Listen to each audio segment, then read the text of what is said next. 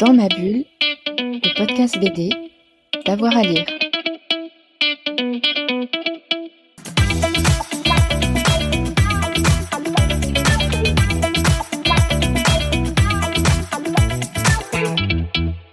Bonjour à tous et à toutes, bienvenue dans ce nouvel épisode de Dans ma bulle, votre podcast 100% BD avec avoir à lire. Aujourd'hui, on vous présente une maison d'édition euh, qu'on aime bien, une maison d'édition pas comme les autres, ce sont les éditions exemplaires.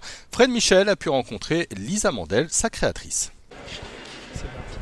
Bonjour Lisa Mandel. Bonjour. Merci d'être avec nous sur Dans ma bulle depuis le festival de la BD d'Amiens. Donc on va parler ensemble de votre maison d'édition exemplaire.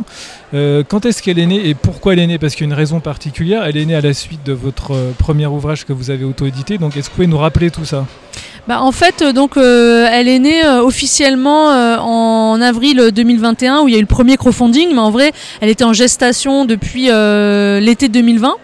En fait, euh, elle est arrivée effectivement après un- une campagne de financement participatif et un, livre auto-édité à la clé que j'ai euh, que j'ai réalisé de euh, juin 2019 à juin 2020 et qui s'appelait donc qui s'appelle toujours une année exemplaire où l'espace d'un bouquin voilà j'ai décidé de m'auto-éditer j'ai décidé de publier une page par jour, sur les réseaux sociaux et puis à l'issue de cette expérience là je, me suis rendu compte qu'il y avait peut-être une carte à jouer avec le avec le crowdfunding autrement qu'en auto-édition parce qu'en fait la première chose que j'ai réalisée en auto-éditant, c'est qu'en fait, euh, on fait pas un livre tout seul. Et en fait, ce livre, je l'ai, fait avec 5 ou 6 personnes. Et à partir de là, je me suis dit, bon, en fait, pour pas que ce soit un enfer, il faut le faire à plusieurs. Donc autant, euh, est-ce que le modèle que j'ai expérimenté peut être dupliqué? Parce que ça aurait été aussi une facilité de continuer à m'auto-éditer, simplement de toute seule, euh, faire mes bouquins. Mais j'ai eu envie aussi, parce que j'avais envie de, faire quelque chose avec d'autres gens, je me suis dit, est-ce qu'on peut faire cette réussite donc individuelle? Est-ce qu'elle peut devenir collective? Et donc je me suis, j'ai décidé avec, euh, enfin les planètes se sont alignées. J'ai discuté avec un ami euh, qui est ingénieur en informatique et qui était à un moment de sa vie où il avait un peu de temps et euh, je lui ai parlé du projet de faire une maison d'édition qui serait qui reposerait sur le crowdfunding mais dont on et de créer du coup une plateforme de crowdfunding euh, indépendante pas de se baser euh, sur Ulule ou sur euh, KissKissBankBank pour après éditer chez nous ce qui est déjà fait par d'autres éditeurs mais d'avoir carrément notre propre plateforme de financement participatif et il a il m'a dit bah ouais OK faisons ça donc c'était déjà ça a été le premier pas, c'était que Ulule nous a proposé de, faire les financements chez eux avec un tarif préférentiel, mais on a préféré avoir notre propre plateforme. Donc ça, c'était le premier choix un peu radical. Et, et par-dessus ça, il y a un expert comptable qui s'appelle Benjamin Cerdan et qui était déjà expert comptable de plusieurs auteurs de BD et spécialisé dans les auteurs, enfin, qui adorait les auteurs de BD, qui voulait euh, à la base devenir l'expert comptable des blogueurs quand il était plus jeune et qui est venu en fait m'appeler parce qu'il avait vu que je m'étais auto-édité et du coup je lui ai parlé du projet de, de, euh, des éditions exemplaires en fait ça lui a vachement plu et il a décidé de nous accompagner là-dedans aussi. Donc je me suis dit on se retrouve avec un technicien un expert avec un expert comptable euh, qui adore le projet avec un ingénieur en informatique qui est super compétent et puis moi qui commen- commence quand même à avoir presque 20 ans de carrière dans la BD donc il y avait quand même le réseau. Et là on s'est dit c'est le enfin moi je me suis dit c'est le moment de lancer ce genre de projet. Et donc je suis allée appeler euh, bah, des auteurs autour de moi que je voyais assez présents sur les réseaux sociaux parce que je me suis dit bah, pour réussir le crowdfunding il faut quand même avoir une présence euh, euh, sur les réseaux sociaux sinon je vois pas comment on peut Il faut une communauté. faut une communauté. Donc j'ai contacté bah, une douzaine d'auteurs. La plupart ont dit oui. Et on s'est retrouvé comme ça à faire un crowdfunding chez Ulule pour monter notre euh, boîte. Et donc on a réussi à obtenir 100 000 euros. Et grâce à ces 100 000 euros, qui étaient sous forme de bons d'achat, euh, on a pu financer euh, la création du site qui a quand même coûté cher. euh, et puis financer bah, les frais d'avocat pour créer des contrats dignes de ce nom. Parce que l'idée c'était aussi de de faire une maison d'édition qui était surtout euh, plus respectueuse des auteurs et euh, C'est- ça, il y a un petit côté militant derrière. ah il y a- bah, même il y a c'est- carrément un côté militant, c'est-à-dire que moi j'ai aussi monté euh, cette maison d'édition pour publier mes livres dedans, non pas parce que je trouvais pas d'éditeur, puisque moi depuis que j'ai commencé j'ai toujours été édité et toujours chez des gros la plupart du temps. Le plus petit éditeur chez qui j'ai été édité c'est l'association qui est quand même un gros éditeur indé, mais moi j'ai commencé chez Glénat, j'ai fait des bouquins chez Delcourt, j'ai- terminé euh, ma carrière on va dire chez des gros éditeurs chez Casterman, donc euh, j'ai toujours été chez des gros éditeurs, mais euh, quelque part je ressentais un peu une frustration. Et puis je voyais le milieu se paupériser au fur et à mesure du temps et, euh, et euh, je voyais que les solutions en tout cas elles viendraient pas des éditeurs, elles viendraient pas des distributeurs et elles viendraient pas des libraires. D'a- D'ailleurs, votre slogan, c'est pour une plus grosse part du camembert. Ouais, bah oui, en fait, c'est l'idée que ben, la répartition des droits aujourd'hui, elle, elle est, elle est elle est jamais été vraiment à l'avantage des auteurs, mais avant les auteurs vendaient plus de livres. Hein. C'est pas non plus la faute euh, de la chaîne du livre. Il y a beaucoup plus d'auteurs maintenant sur le marché, euh, donc les auteurs euh, mécaniquement vendent moins individuellement parce que les gens ont plus de choix, mais ils gagnent pas plus de, droits, donc du coup ils gagnent moins d'argent. Mais l'éditeur, lui, il, s'en fiche parce que publie 10, édi- 10 auteurs qui vendent un peu ou un auteur qui vend beaucoup, finalement à l'arrivée il gagne de autant d'argent. Donc euh, la solution, j'ai bien vu qu'elle viendrait pas, en tout cas d'autre part que de nous les auteurs. Il y a plein d'initiatives euh, en ce moment qui se mettent en place justement pour lutter contre la précarisation des auteurs. Euh, là a été quand même euh, voté, enfin et, passé le fait de rémunérer euh, les auteurs au présentiel dans les salons. Et en fait, c'est énorme. On dirait que c'est pas grand chose, mais sachant que, comme je le répète, 36% des auteurs vivent en dessous du seuil de pauvreté en France. Payer un auteur 250 euros pour un salon de un week-end, et s'il en fait deux par mois ou un par mois, ça lui change la vie. Ça lui fait quand même un revenu substantiel à l'année qui est énorme. Ça va peut-être lui permettre de prendre 15 jours de vacances, de, de s'acheter un ordinateur. En fait. On est quand même une, communauté assez précaire, pas tous. Je veux dire, moi par exemple, je fais pas partie des plus précaires de la BD, loin de là. Je suis pas non plus, euh, je suis vraiment au milieu, quoi. Je suis la classe moyenne de la BD, mais euh, euh, je, sais que ça fait la différence ce genre d'action. Il y a eu les, AAA, il y a eu les, états généraux de la BD qui ont aussi pointé du doigt tous les problèmes. Il y a, il y a la charte des illustrateurs, donc avant les auteurs de BD, qui a quand même réussi à imposer, par exemple, des, que les rencontres soient rémunérées à un tarif de la charte qui est un tarif super intéressant, qui est quand même 250 euros la demi-journée, 450 euros la, journée. Mais ça, ça a changé la vie des auteurs parce qu'on pouvait. Voilà, donc toutes ces choses-là, plus euh, moi j'avais envie de proposer un autre modèle de maison d'édition qui convient pas à tout le monde, hein, et, même les auteurs à qui ça convient pourraient pas éditer tout le temps chez nous parce que ça lasserait le public. Donc en gros, on propose une alternative qui marche pas pour tout le monde, mais il y a des gens pour qui elle marche spécialement bien et qui ont tout à gagner à travailler chez nous parce qu'ils seront plus reconnus, mieux rémunérés, plus respectés et nos contrats sont quand même imbattables, je pense, au niveau de l'équité, puisque d'abord, les auteurs ne nous cèdent leurs droits que deux ans ou 4 ans s'ils réimpriment dans les deux ans.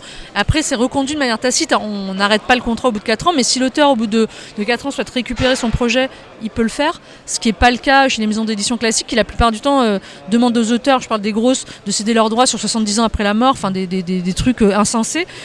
Donc nous, voilà, on a décidé de créer un contrat comme on a... Moi, j'ai décidé de créer le contrat que j'aurais aimé signer euh, en tant qu'autrice. Donc c'est des contrats qui sont quand même ultra... On, ne... Les auteurs ne, nous cèdent les droits que sur la langue française. Donc, que sur, donc si- on, ils nous cèdent aucun droit dérivé, aucun droit audiovisuel. Euh, voilà, ils restent propriétaires de tout, sauf de la version en français, euh, papier et numérique, parce que même si on n'a pas développé le pôle numérique encore beaucoup, pour qu'on puisse garantir une, répartition équitable des droits à l'auteur, sur le numérique aussi. Et, voilà, et, et c'est aussi une maison où tous les gens qui travaillent sur le livre, que ce soit la correction orthographique, le graphisme et suite fabrication, euh, la coordination, ils sont payés au pourcentage. Donc euh, si le livre fonctionne, tout le monde est bien payé. Si le livre marche moyennement, tout le monde est moyennement payé. Alors justement, quel est le pourcentage reversé euh, aux auteurs? Pardon Quel est le pourcentage Bah, reversé le aux pourcentage, en gros, euh, ça dépend de. Par exemple, en librairie, le pourcentage va être beaucoup plus faible puisqu'il y a la, la part libraire qui est de au moins 35, euh, là maintenant 37%. Donc on va dire qu'en librairie, un auteur euh, chez nous, il va pouvoir toucher 20 au plus bas, on va dire euh, 17 à 30%. Euh, ch- mais en réalité, il touche plus puisque il a déjà amorti. Là, c'est en comptant les frais d'impression. Mais une fois que, comme les frais d'impression sont amortis à au moment du crowdfunding, en vrai, il faut rajouter ça. Donc en fait, en vrai, l'auteur, il va toucher 30% de droits en, maison d'édition en imaginant qu'il n'a pas les frais d'impression qui ont été tous réglés. Voilà. Mais en gros, en moyenne, il est à 30-40% de droits d'auteur, donc il est à peu près à 3, 3 à 4 fois plus de droits d'auteur que chez un éditeur normal. Ça, je prends pas trop de risques en vous disant ça, mais je sais qu'il y a des auteurs qui sont plus à 50%. Mais en gros, entre 30 et 40, en moyenne, surtout entre les librairies, la ligne. En ligne, il est très bien rémunéré. Euh, le crowdfunding, il est à peu près à 30-40%. Ouais. D'accord. Et alors, euh, chez Exemplaire, il y a aussi une charte, vous faites signer une charte aux auteurs, c'est ça Oui. Ben, on a une charte euh, éthique. Donc en gros, l'auteur s'engage, bah, c'est truc de base, mais à pas faire de. Il y a un cadre quand même. Oui, ah mais un cadre, le contrat il est comme ça. Il y a un cadre énorme. hein. L'auteur il peut pas faire, il fait pas n'importe quoi. C'est pas de l'auto-édition accompagnée, c'est vraiment de l'édition, mais c'est à la, à la carte. C'est-à-dire que l'auteur, euh, il peut choisir l'éditeur avec qui il veut travailler. Il peut ramener des personnes extérieures euh, dans la maison d'édition. Nous on est pour euh, l'agrégation, on est pour euh, euh, s'allier avec les Moi je suis pour l'ouverture, c'est-à-dire que c'est pour ça qu'on travaille avec des éditeurs d'autres maisons d'édition, qu'on travaille avec des gens du suivi de fab d'autres maisons. Et pareil pour les graphistes et tout. Euh, moi, mon idée, c'est qu'on se regroupe, les gens de, bonne volonté se regroupent ensemble pour, faire, euh, pour améliorer les choses. C'est pas du tout d'avoir un précaré que je voudrais pas partager. Et moi, je passe mon temps à aller voir des éditeurs amis, en leur disant venez, on fait des collabs, parce qu'il y a des éditeurs qui ont par exemple un auteur où on sait que s'il fait un crowdfunding, ça va marcher. Donc on lui dit bah, fais le crowdfunding avec nous, on fait une croprod et ensuite tu récupères, je sais pas, les librairies, ça reste chez vous, mais nous, euh, mais bon pour l'instant ça s'est pas fait. Mais moi je suis pour euh, m'allier aux autres. Je veux pas du tout qu'on se, qu'on se divise en fait. euh. Chez les indés évidemment pas avec des gros groupes, mais Et euh, alors, je voudrais qu'on m'arrête sur, qu'on s'arrête pardon sur un, euh, une collection que vous avez lancée qui s'appelle Wawa et qui est une, une revue ouais. publiée par Charles Berberian. Est-ce que vous pouvez nous en parler, nous donner un peu de détails? Bah, en fait, Charles, au départ, ce qu'il avait envie de faire, c'est un comics. Il avait en faire- envie de faire ce qu'il appelle un comics de bord. euh, et, euh, et du coup, il, avait envie de revenir aux sources, finalement. Et c'est vrai que, comme quand je lui ai parlé du projet, il m'a dit bah, Moi, j'ai ce projet-là. C'était un peu.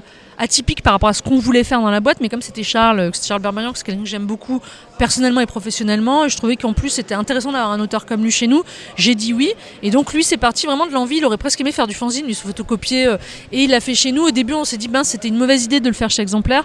Et finalement, eh ben je trouve que c'était une bonne idée. Et du coup, bah, ça amène euh, voilà cette espèce de, de comics fanzine euh, euh, totalement libre où Charles s'éclate dedans, euh, invite ah, bah, des invités. L'idée, c'est un duo en fait à chaque Ouais, fois. alors c'était pas. C'était pas l'idée de départ. alors l'idée de départ, il n'y avait pas d'idée de départ aussi rigide. Il s'était dit oui, le premier c'était prévu que ce soit avec Michel Sanjov- Sanjovski. Le deuxième, il se trouve que c'est avec Drouillet, mais il s'était pas dit au début tous les bouquins, toutes les, tous les fanzines seront des collaborations. Mais il s'avère que visiblement, ça va être le cas pour tous. Et moi, je trouve ça génial. hein. Et euh, donc, d'ailleurs, je vais en faire un avec lui. Mais, euh, mais moi, je trouve ça super ce projet. Et puis, ouais, c'est un projet atypique, un peu, un peu quand même micro-édition, mais qu'on accueille avec grand plaisir. Et je trouve qu'en plus, euh, il en fait régulièrement. Et de voir euh, notre euh, collection, qui finalement, notre catalogue, qui est quand même. qui est récent, puisqu'on a que un an, il y a déjà 12 ou 13 titres, de voir s'enrichir avec des projets comme celui de Charles, c'est un plaisir, personnellement, c'est un plaisir. quoi. Alors, moi, je voudrais revenir sur le fonctionnement d'exemplaires. Donc, vous maîtrisez toute la chaîne euh, Ouais. de la, la création, la diffusion, la distribution. Est-ce que vous pouvez nous. Alors, je- ah, c'est votre sœur qui gère la distribution, c'est ça? Oui. Voilà. Bah, en fait, euh, mon associé Antoine euh, a, a programmé. En fait, il en fait, on essaye de tout d'automatiser un maximum de choses pour que tout soit le plus simple possible. Donc là, en l'occurrence, donc on vient de mettre en place une plateforme libraire et ce qui fait que, en gros, les, les factures sont générées automatiquement. Il y a des bons de commande qui ça. En fait, en gros, on fait tout pour simplifier la compta, pour simplifier euh, la vie de ma sœur. Mais en gros, bah, qu'est-ce qu'elle a? Elle, elle a un double garage et elle a un local là qu'elle est en train d'acquérir où elle stocke les livres et puis euh, elle, euh, elle, elle les envoie au fur et à mesure des commandes avec des outils informatiques et des logiciels qu'on développe pour rendre la chose la plus facile possible. Mais là, elle J'ai va... j'ai testé la commande personnellement chez Ouais. un libraire et ça fonctionne très bien. Voilà, c'est très efficace. Euh, oui, oui, ça marche. Bah, après, quand il y a des bugs, on répare. Enfin, on répare, je dis on, mais en fait, c'est beaucoup euh, Antoine qui s'en occupe. Mais enfin, c'est même carrément lui qui fait ça. Mais euh, oui, on, on est présent. quoi. L'idée, c'est quand même d'accompagner le projet pour. nous, notre objectif au final, celui d'Antoine comme le mien, c'est de pouvoir créer un, un- presque un, un outil qui fonctionne tout seul, où nous, on soit là pour vérifier que tout va bien, mais où chaque auteur est, est autonome au maximum pour que ça justifie le fait qu'on prend un très petit pourcentage, Antoine comme moi, sur les, revenus générés par le- l'entreprise, et c'était l'idée. Il ne faut pas non plus que ce soit à notre détriment. Donc on essaie de trouver une solution pour, euh, après, euh, être le moins interventionniste possible. Mais euh, oui, effectivement, là, donc ma sœur gère ça, elle, euh, elle a les gens au téléphone. Maintenant, c'est automatisé, donc maintenant, un libraire qui vient chez nous, il est plus obligé de demander à ma sœur. Il va sur le site, il commande, comme si c'était. C'est déjà, déjà la remise, il, ça génère une facture et il est livré dans les 15 jours. Enfin, on essaye d'être rapide. On est plus ou moins rapide, on de livrer rapidement. Et puis après, euh, il, est, voilà, il recommande quand il a envie. C'est super. L'outil normalement est assez fluide. Là, on a, on a fait expérimenter à quelques libraires amis. Parce que nous, depuis le début, de toute façon, on discute avec les libraires pour. Euh, parce qu'on on a bien senti la, dérive qui était de se passer des libraires, ce qui était vraiment pas notre idée. Et en plus, euh, la deuxième vie du livre, c'est chez le libraire. C'est-à-dire qu'au début, il va être vendu en ligne, c'est super, mais au bout d'un moment, ça s'essouffle et c'est le libraire qui va relancer. Et ça, je m'en suis rendu compte sur mon propre livre auto-édité, qui se trouve qui a été vachement acheté par des libraires et qui, du coup, en fait, a eu vraiment euh, une deuxième vie chez eux. Et j'aurais pas vendu autant de livres s'il n'y avait pas eu les librairies. Et moi, je suis complètement contre. Euh, qu'on travaille sans librairie, c'est vraiment. Du coup, on développe plein d'outils pour pouvoir euh, améliorer notre relation libraire, mais on n'est pas parfait dans le sens où voilà, c'est de la vente ferme, qu'on passe pas par prisme, alors du coup c'est plus compliqué et que on, nos pourcentages vont augmenter, donc maintenant ça va. Mais la vente ferme, je sais que ça peut rebuter, mais nous, on n'a pas, même le, libraire n'aurait pas moyen de nous renvoyer nos livres. Puisqu'il devrait passer par la poste, vu qu'on passe pas par ces espèces de gros systèmes qui s'appellent Prism. Euh, donc il, il sera embêté. Donc en fait, soit le libraire il nous impose d'avoir un distributeur euh, diffuseur euh, nous-mêmes, mais on veut pas. Soit il accepte notre manière de diffuser, qui est ce qu'elle est et qu'on améliore au fur et à mesure du temps. Mais voilà, en gros, euh, ma soeur s'occupe de ça, Antoine il se fait tous les aspects techniques, moi je m'occupe, on s'occupe à la fois Antoine et moi de la compta, et on a un expert comptable, on a un cabinet expert comptable qui gère euh, évidemment notre entreprise. Et on, est délègue un maximum. Moi, je, depuis le début, je délègue, je délègue, je délègue parce que, si- parce que j'ai quand même un travail, un travail d'autrice à côté. Et dans l'idéal, j'aimerais que ce soit du moitié-moitié. C'est-à-dire que j'adore euh, m'occuper de cette structure. Je trouve que c'est hyper euh, enthousiasmant, hyper. euh, C'est enivrant, il y a un côté enivrant. ouais. Bah oui, parce qu'en plus, on, on invente un concept. Alors, euh, on n'invente pas la. Encore une fois, on n'a pas inventé l'eau chaude, hein, mais, mais Vous ce êtes au cœur vraiment du, du médium. Oui, et puis ce système-là, quand même précisément, il est un peu, on- c'est quand même un peu inventif. Surtout notre arrière-boutique, parce que ce que là, vous pouvez pas voir, mais c'est que nous, chaque auteur, il a accès à tous ces chiffres. Il peut lui-même euh, et- on- évaluer. Voilà, il peut voir à minute par minute combien il a vendu de livres. Il sait tout, quoi. Il est informé de tout. Il y a une transparence totale, et ça, moi, j'adore euh, euh, qu'il y ait cette, cette transparence-là. Euh, Et vous avez un comité éditorial on a un comité éditorial qui choisit les projets, enfin qui reçoit des projets ou qui démarche, c'est-à-dire qui nous dit tiens on a vu tel auteur, est-ce que ça vous dit? Donc il est composé de 5-6 personnes et on décide tout ensemble. Moi je décide rien toute seule.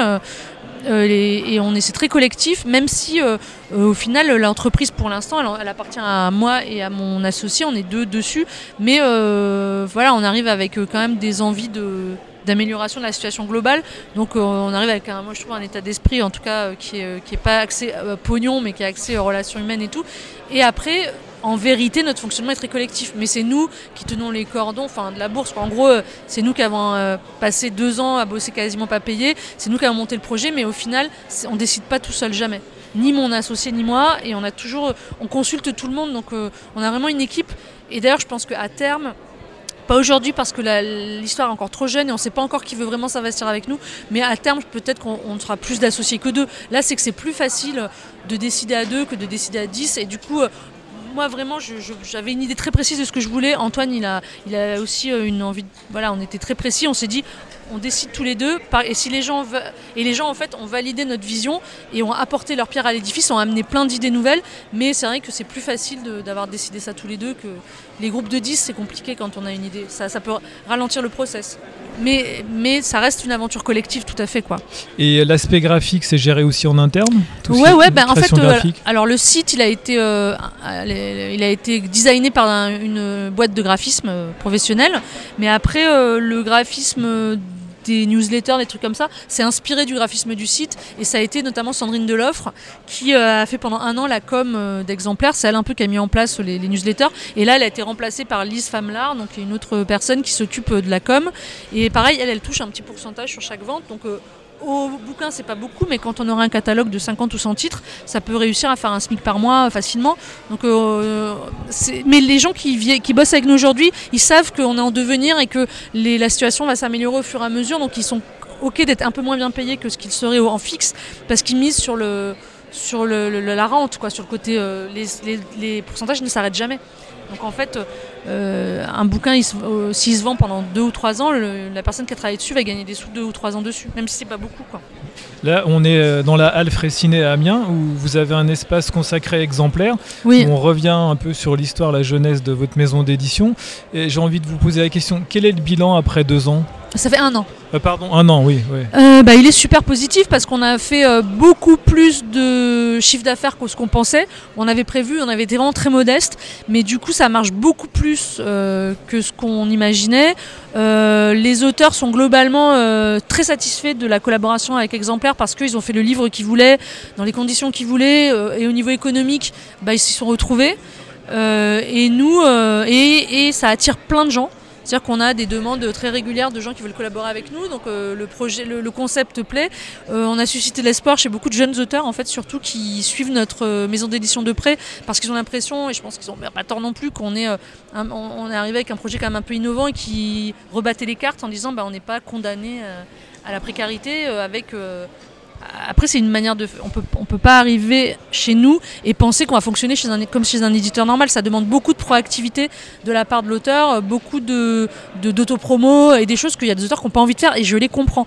Donc c'est- ça convient pas à tous les profils, mais les profils, les jeunes auteurs qui sont beaucoup plus flexibles et qui sont nés avec les réseaux sociaux, eux, ils ont moins de mal à se vendre. Donc pour des jeunes, c'est euh, le genre de maison d'édition qui les attire, surtout que c'est ce qu'on met en avant, c'est vraiment les- les- le, fait qu'on essaie d'être le plus euh, respectueux de l'auteur et le plus euh, équitable au niveau de la répartition des droits possible.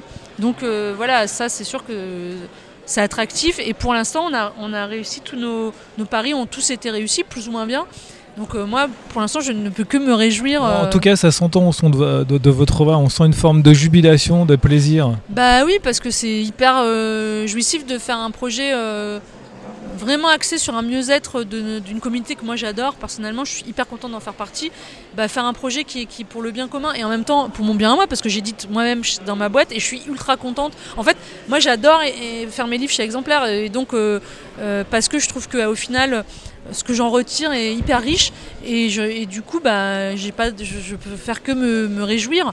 Après on verra sur le long terme comment ça évolue, on peut pas deviner le futur, mais, euh, mais pour, à l'heure d'aujourd'hui moi je trouve que euh, le pari est largement réussi. On a encore évidemment des, du progrès à faire. Parfois on, on trébuche, parfois on fait des petites erreurs éditoriales et tout, mais euh, on n'en a pas fait de grosses, rien qui a coûté euh, la. Et la vous tête. apprenez en marchant en fait. Bah oui, puis c'est normal de faire des erreurs quand on monte une boîte. Mais je trouve que pour des gens qui démarrent, on a quand même euh, évité beaucoup d'écueils et qu'on a quand même pas mal réussi. Mais c'est parce que, voilà, moi je monte pas une boîte à 20 ans, j'ai 45 ans, j'ai, je connais très bien le milieu. Je pense que ça m'a évité beaucoup de pièges et, et je pense qu'on a tous su écouter les conseils des autres aussi. Il y avait des gens qui avaient des conseils à nous donner, on a, on a su les écouter. Voilà, on a, on a vraiment fait les choses au bon moment, je pense Oui, aussi. parce qu'en hein. fait, le résumé, c'est vous faites pas contre, vous faites avec les Oui, gens. voilà. Bah, l'idée, c'est pas de s'opposer à ce qui existe déjà, c'est de proposer une alternative pour les gens à qui ça convient. Et donc, euh, oui, euh, et au début, oui, évidemment, il y avait un ras-le-bol et il y a eu aussi euh, le fait de dire, euh, oui, on peut faire autre chose, arrêter de dire qu'il n'y a pas de solution. Moi, j'en pouvais plus des- de tout le monde qui disait, Oh, les pauvres auteurs, il y a l'air tellement, mais on peut rien changer. Ça me rendait dingue. Et donc, ouais, on a ouvert une autre porte, on propose une autre façon de faire de la BD, mais encore une fois, et heureusement, elle ne conviendra pas à tout le monde. Donc, euh, voilà. Alors, on va s'arrêter un peu sur l'actualité. Qu'est-ce qui est sorti récemment chez Exemplaire? Alors, euh, récemment, bah, on a eu Wawa 2, donc euh, la revue de Charles Berberian. On a eu mon album Se rétablir, qui est sorti là, qui est en presque en avant-première ici à Amiens. Alors, on peut en parler euh, un petit peu. Ah bah oui, bah alors c'est un projet que moi qui me tient énormément à cœur et en fait euh, que du coup je suis contente d'avoir aussi édité chez Exemplaire parce que le projet en lui-même est déjà un peu alternatif puisqu'il s'agit de témoignages autour du rétablissement en santé mentale, donc expliquer ce que c'est le rétablissement en santé mentale et en gros expliquer comment euh, souffrir d'un trouble psy, c'est-à-dire soit être entendeur de voix, être catégorisé bipolaire, être dépressif, ça n'est pas une condamnation à vie mais euh, mort, c'est euh, des pathologies avec lesquelles, bien accompagné, on peut réussir à vivre une vie tout à fait honorable et voire heureuse. Et en fait, que deux tiers des personnes qui sont concernées par les troubles psy, en fait, arrivent à s'en sortir. Et c'est énorme. Et, et ça, en fait, on ne le dit pas assez. Donc, je suis pas en train de parler d'une minorité de gens qui s'en sortent. En fait, je suis en train de parler de la majorité des gens qui s'en sortent, mais qui, comme c'est une maladie très stigmatisée, ne vont pas en parler quand ils vont bien. Donc, en fait, euh, on suit des parcours de personnes qui ont traversé la maladie psy, qui sont retrouvées en HP et qui en sont remis et qui se sont battus et qui arrivent à avoir euh, une vie, euh, voilà, des enfants, un couple, un métier, enfin, ou pas, mais en tout cas qui arrivent à avoir une vie riche et qui ont dépassé les troubles psy malgré des errances thérapeutiques, malgré des, psychiatres pas toujours bienveillants et qui ont fini par rencontrer le bon psychiatre, le bon traitement, le, le bon contexte, le bon métier et qui, euh, qui s'en remettent. Donc c'est plutôt un message d'espoir, mais les histoires, euh, les chemins traversés par ces personnes peuvent être parfois très difficiles, mais moi je parle que de gens qui s'en sont sortis et ou qui s'en sortent encore et qui sont encore parce que le rétablissement ça ne s'arrête jamais. On passe sa vie à se rétablir. C'est pas c'est pas un jour on est et puis le rétablissement euh, c'est pas la guérison. C'est la ça arrive à fonctionner bien avec la pathologie et la santé selon les défenseurs du rétablissement, la santé, c'est pas l'absence de maladie en fait. hein. C'est euh, arriver à vivre, malgré et à, être euh, aussi responsabilisé, aussi euh, euh, euh, à reprendre le pouvoir sur la maladie, c'est-à-dire la connaître, l'accepter, connaître ses droits. En gros, c'est reprendre un, libre arbitre d'être humain, là où c'est une maladie qui infantilise beaucoup et qui et en plus qui est considérée les personnes sont souvent considérées même plus comme vraiment des êtres humains quand elles ont considéré, enfin quand elles ont des troubles psy. Voilà, c'est déstigmatiser euh, vraiment euh, une maladie qui en fait peut toucher tout le monde et surtout qui ne nous définit pas. Voilà. Et euh, donc c'est un peu à l'image d'exemplaires, vous, vous, vous lan- lancez des choses positives, vous promouvez des... des- Ouais, là, ce, ce projet-là, euh, il est très positif. Après, euh, euh, oui, et puis il parle de, de, de- de personnes qu'on n'écoute, ja- qu'on n'entend jamais en fait. euh, qui sont en marge, sans jeu Oui, de de, mots. margi- voilà. de Ouais. personnes marginales. Moi, c'est des sujets qui me touchent beaucoup parce que pour plein de raisons dont je parle dans le livre, hein, parce que dans ma famille, il y a beaucoup de personnes concernées par les troubles psy, parce que mes parents étaient infirmiers en psychiatrie, parce que euh, moi-même j'ai une maladie neurologique euh, qui, euh, en fait, de par les traitements qu'elle demande, ressemble beaucoup aux pathologies psychiatriques, même si, donc moi je suis épileptique, et même si c'est pas la même chose, en fait ça ressemble beaucoup, c'est-à-dire que c'est moi c'est les mêmes, c'est les mêmes, comment on dit, les mêmes c'est les mêmes choses qui vont provoquer les mêmes crises. C'est-à-dire que moi aussi, bah, je dois avoir une vie un peu de mamie étranger, éviter d'être trop stressée, euh, attention à ce que je bois, attention à ce que je mange, prendre mon, mon traitement matin et soir. Et en fait, euh, c'est les mêmes causes qui vont provoquer des effets différents. Et donc, je me sens très très proche de ces personnes qui sont obligées, pour fonctionner, norm- fon- fonctionner normalement, bah, d'être médiquées, donc d'avoir des effets secondaires. Moi, j'ai des effets secondaires euh, quand même chiants. Mais euh, avec les années, j'ai appris, en fait, je me suis rétablie, quoi, tout simplement. Et maintenant, la maladie, euh, je la vis comme une partie de moi qui, en fait, la plupart du temps, me dérange pas. Elle est là, je sais que j'ai des limites, mais par contre, mon champ des possibles est quand même immense. C'est moins un, un handicap. Non, alors ça me, c'est un handicap par, par moment. C'est-à-dire qu'en fait, une maladie comme ça, ça nous handicape sur certains points, mais on n'est pas handicapé pour tout. Et comme je dis, même si ça limite sur plein de choses, il reste un champ des possibles infini, et il faut apprendre à aller là où on peut aller avec euh, nos limites. Et, et ça, c'est pour ça aussi qu'à titre personnel, moi, je me suis en, en discutant avec ces gens-là, je me suis sentie extrêmement proche d'eux. Parce que euh, les traitements, en plus, au niveau euh, médic, les, les traitements au niveau euh, des molécules sont très proches. C'est-à-dire que je prends pour me soigner des molécules extrêmement proches que celles que vont prendre des gens qui ont des troubles de l'humeur, par exemple. Donc je vois les symptômes. En fait, donc voilà, il y a pour plein de raisons, ça me, ça me, ça me parle, quoi. Et vous avez eu des, des retours des gens? Est-ce que- est-ce qu'ils l'ont- est-ce qu'ils ont lu la bande dessinée? Des gens qui ont témoigné? Oui. Oui, bah, ils lisaient au fur et à mesure, parce que donc je Ouais. prépublie tout. Moi, j'ai fait le choix aussi de tout prépublier à titre gratuit sur les réseaux sociaux. Donc en fait, tout le monde a accès à mes, à mes livres. hein. Euh, et après, je les vends et ça marche. C'est-à-dire qu'il y a toujours des gens qui achètent, malgré que le contenu soit entièrement disponible, à quasiment, parce que j'ai rajouté quelques pages sur le livre, mais en vérité. euh, tout est disponible euh, en contenu gratuit et j'y tenais. Parce qu'aujourd'hui, dans mes lecteurs, moi, j'ai pas un lectorat très riche et il y a des gens qui n'ont pas les moyens d'acheter la BD et j'avais envie que. Enfin, moi, ce qui m'a semblé important, c'est que les gens le lisent. Donc, euh, et puis finalement, il y a des gens qui achètent quoi. Enfin moi c'est ça que je trouve génial, c'est qu'en fait ça n'empêche pas du tout les gens d'acheter la BD au final. Non, parce que c'est deux formats de C'est lecture. deux formats et puis c'est deux façons de le lire. Euh, la- le format Insta il est pas non plus hyper hyper confortable, donc les gens sont contents d'avoir l'objet. L'objet cette fois-ci j'ai fait un objet. J'ai spécialement travaillé l'objet pour qu'il soit solide. Bah, justement, comme c'est le rétablissement, je voulais que ce soit du cartonné. Il y a une couverture effet toilé, euh, c'est de la bichromie. Enfin, l'objet, moi, je le trouve très beau euh, et je suis très contente. Je remercie d'ailleurs Damien, filiatre, et puis ma euh, Pauline Djabala, qui est mon amie, qui est aussi une, euh, qui, est, qui est- qui est la graphiste du, du bouquin, parce qu'ils ont fait un très beau travail. Et, euh, et je trouve que l'objet est beau, il est solide, et c'est un peu à l'image de ce que je voulais raconter. Donc ouais, ce livre, j'en suis Une vraiment. belle euh, métaphore. Ouais, ce livre, j'en suis vraiment très contente. Quoi. Et je trouve qu'il parle de choses importantes qui, moi, me tiennent à cœur et qui, en plus, je pense, vont faire du bien à, à lire. Et moi, m'ont fait du bien à réaliser. Et je pense qu'on vont apporter du bien aux personnes qui vont les lire. Et du coup, bah, forcément, c'est gratifiant. Quoi. Voilà. Donc lisez-le tout de suite. Oui, voilà. Et sinon, euh, côté euh, actualité, qu'est-ce qu'on a Qu'est-ce qu'on peut trouver chez Exemplaire Ben alors, euh, donc dernièrement, il y avait cette BD qui est sortie il n'y a pas longtemps. Il y a eu donc Wawa 2, Il y a eu Pochep aussi. Pochep qui est sorti en mars. Donc on a euh, un, un homme d'intérieur de Pochep qui raconte un peu sa vie de, de, de- d'auteurs de, BD euh, fascinés par les figurines euh, de, de collection et c'est très très drôle. Moi je le conseille, c'est vraiment Des chanteurs de j'ai rarement autant ah oui, des chanteurs de K-pop. C'est un- une BD qui m'a fait vraiment beaucoup rire et donc je suis très contente qu'elle fasse partie du catalogue euh, d'exemplaires. Donc euh, il y a eu Boulet qui a sorti Rogaton euh, il y a quelques temps. J'espère que j'oublie pas genre une personne essentielle. Non mais je crois que là les derniers les derniers titres c'était ça. Et puis là à la rentrée on va avoir un Anouk Ricard. euh, donc là là moi je suis la dernière sortie là donc euh, mon, livre vient de sortir. En septembre, on aura Anouk avec Animan euh, qui va sortir euh, sa bande dessinée. Il va y avoir euh, le, le, Ah il va y avoir Davy Mourier qui va sortir Le Monopole du Doute. On va avoir Théo Grosjean début décembre qui va sortir un album. Il y a Caroline Nazika qui a déjà fait un album chez nous qui va en ressortir un autre. On aura plein de choses à la rentrée. euh, Une grosse actualité à la rentrée. on a une grosse euh, actualité à la rentrée et, euh, et du coup, je pense que j'oublie quelqu'un, mais c'est pas grave. Il y, a, il y a Lucille Gomez qui devait sortir son album en début d'année, qui a eu des soucis, donc il le sortira en fin d'année.